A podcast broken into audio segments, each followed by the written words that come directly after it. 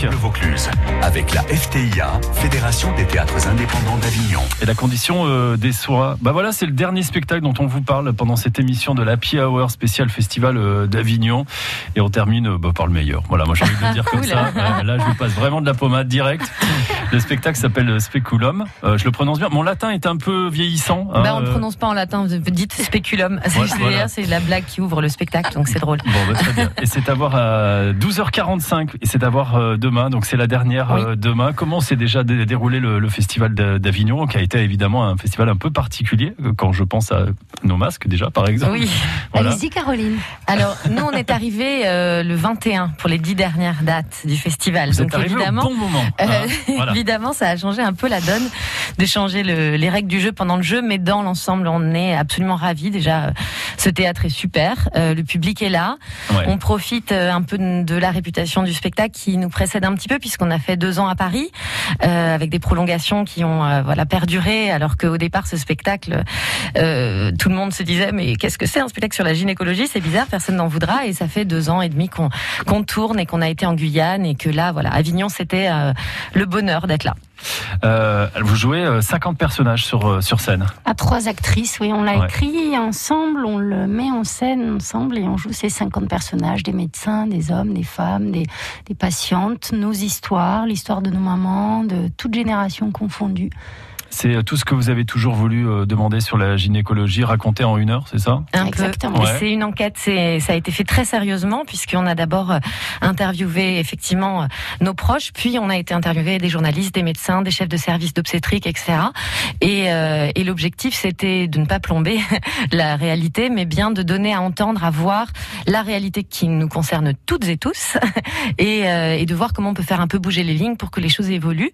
Et la malice du spectacle, c'est que c'est très drôle. En 1h5, 1h10, on traverse l'histoire de l'Antiquité jusqu'à nos jours, tout en, en gardant une, en virevoltant un Ouais. peu tout ça dans, dans, dans ce sujet. Une légèreté, une densité en même temps. Euh, Pourquoi ce sujet de l'intimité est un peu tabou d'une certaine manière? Eh bien, le, c'est- on est beaucoup, je pense, à avoir envie aujourd'hui de, de comprendre que l'intime est politique, que l'intime est une est une forme de lutte très forte. D'ailleurs, euh, certaines féministes parlent du, du tournant génital de la de, du féminisme, notamment Camille Froide-Beaumétry que j'adore et que j'embrasse. Et euh, et, et c'est vrai que on peut avoir la sensation d'une forme d'impudeur, alors que en réalité, c'est à ce moment-là qu'on fait le lien avec euh, le théâtre, et c'est même son son son œuvre première au théâtre en fait, de, de créer catharsis et de créer une Ouais. identification forte.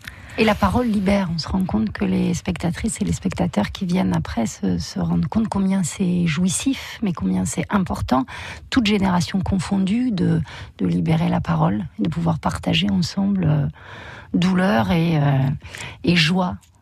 Oui, parce qu'il y a quand même à peu près de la moitié de l'humanité qui va avoir affaire un jour ou l'autre à un gynécologue, et puis l'autre moitié qui doit se sentir quand même un brin concerné, non? Eh ben, c'est ça, c'est génial. Quand les hommes viennent, parce qu'évidemment, ils ont, au départ, ils ont l'air un peu plus réticents, mais en fait, ils sont absolument ravis, parce que non seulement ils ont appris des trucs, ils ont ri, ils ont développé leur empathie, ils ont une émotion qui est très nouvelle, et ils ont envie de faire venir leur fils, euh, leur, euh, leur grand-père, euh, leur père, et il y a quelque chose qui, peut participer à une sorte d'apaisement et de lien plus, solide entre le rapport homme-femme qui pourrait se déliter si on, est trop combatif, alors que l'objectif, c'est quand même qu'on réussisse à vivre ensemble. Qu'est-ce qui vous a le plus surpris dans, les recherches que vous avez fait sur ce, sujet, en fait, sur cette, voilà, sur cette pratique médicale, d'une certaine manière? Il y a énormément de choses. C'est difficile de la, cocasserie, le, hum, comment les hommes s'étaient appropriés euh, hum, la procréation. Ça, moi, ça m'a énormément surprise. En fait, je pensais que ça avait toujours été comme ça, et non, pas du tout.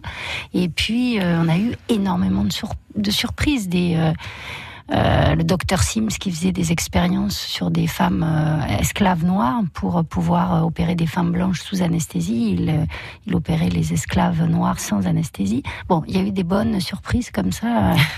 Et puis il y a une partie du spectacle qui est consacrée à un scandale pharmaceutique qui s'appelle le Distilben. Je ne sais pas si vous en avez entendu parler.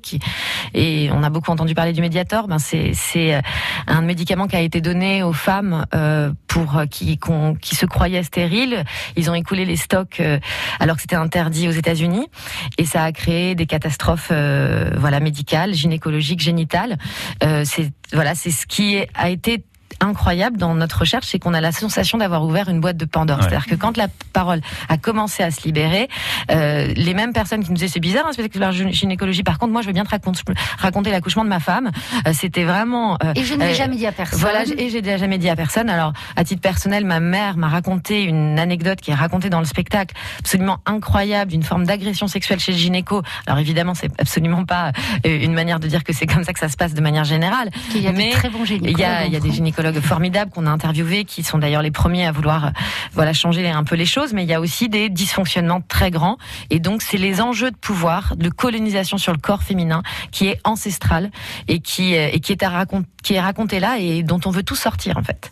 C'est à voir demain et euh, bah après euh, bah ça sera peut-être l'année prochaine. Donc allez-y. c'est à 12h45 et c'est à la condition des soies à Avignon Speculum. merci Caroline, merci Flore. Merci beaucoup. Merci à, vous, Julien. Au revoir. Au revoir. Слава.